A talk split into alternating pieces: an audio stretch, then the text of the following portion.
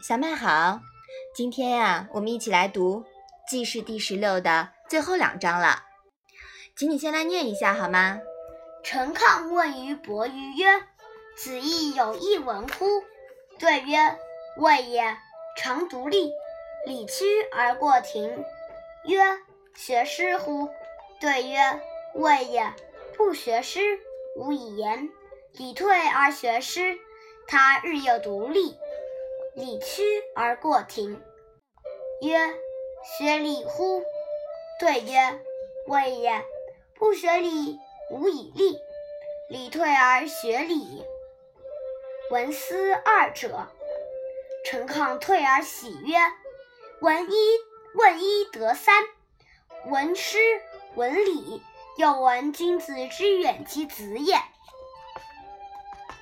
邦君之妻。”君臣之曰：“夫人。”夫人自称曰：“小童。”邦人称之曰：“君夫人。”称诸一邦人曰：“寡小君。”一邦人称之亦曰：“君夫人。”哎，你知道这里的李是指谁吗？李是孔李，是孔子的儿子。嗯，对。那这里的陈陈亢啊，就是子禽，你听过的对吗？嗯。那译文是什么意思呀？译文呀，这里是指不同于对其他学生所讲的内容。诗是《诗经》，礼是《礼记》吗？嗯，对，礼呀是以礼，或者是叫《礼记》。远又是什么意思呀？远呀，就是不偏爱或者有隔阂的意思。那这一章又是什么意思呢？陈亢问伯鱼：“你在老师那里听到过什么特别的教诲吗？”伯鱼回答说：“没有呀。有一次，他独自站在堂上，我快步从亭里走过。他说：‘学诗了吗？’我回答说：‘没有。’他说：‘不学诗就不懂得怎么说话。’我回去就学诗。又有一天，他又独自站在堂上。”我快步从亭里走过，他说：“学礼了吗？”我回答说：“没有。”他说：“不学礼就不懂得怎样立身。”我回去就学礼。我就听到过这两件事。陈亢回去高兴地说：“我提一个问题，得到三方面的收获。听了关于诗的道理。”听了关于礼的道理，又知道了君子竟然那么的孤独，连儿子都跟他有隔阂。国君的妻子，国君称他为夫人，夫人自称为小童，国人称他为君夫人，对他国人则称他为寡小君，他国人也称他为君夫人。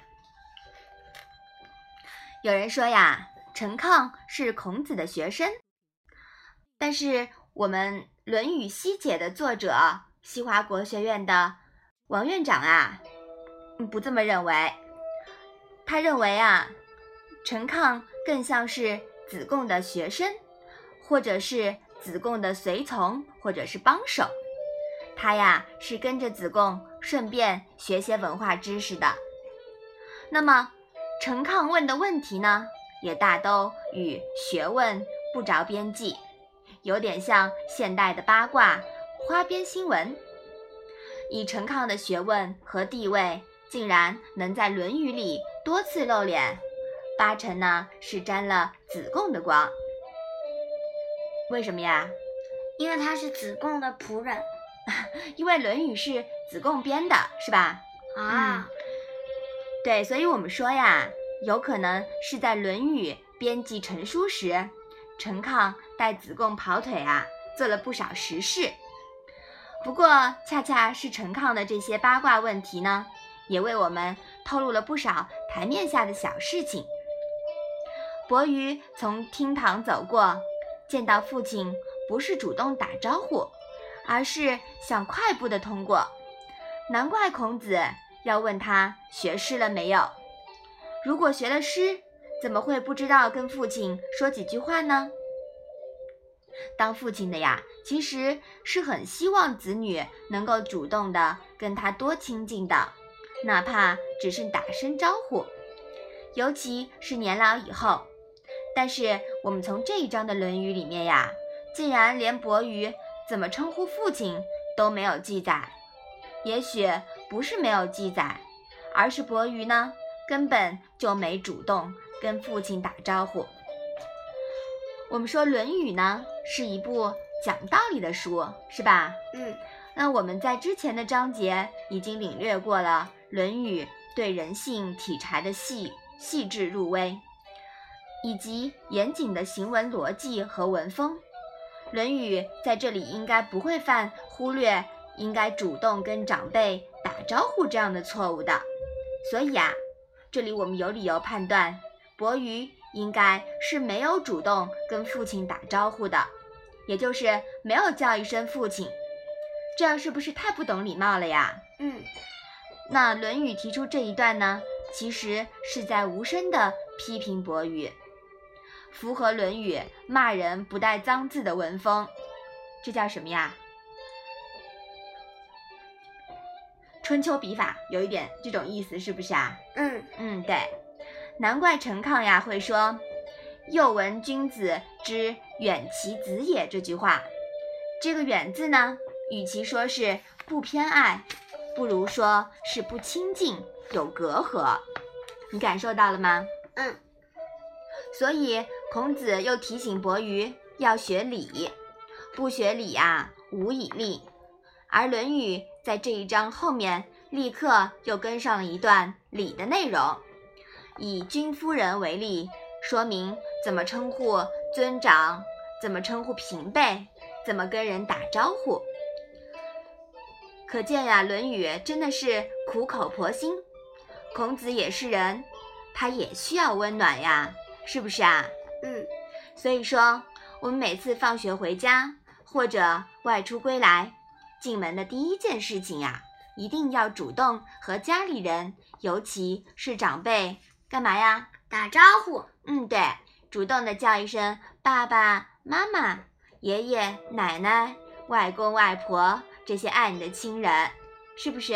嗯嗯，我们我们不要嫌麻烦，这是基本的礼貌。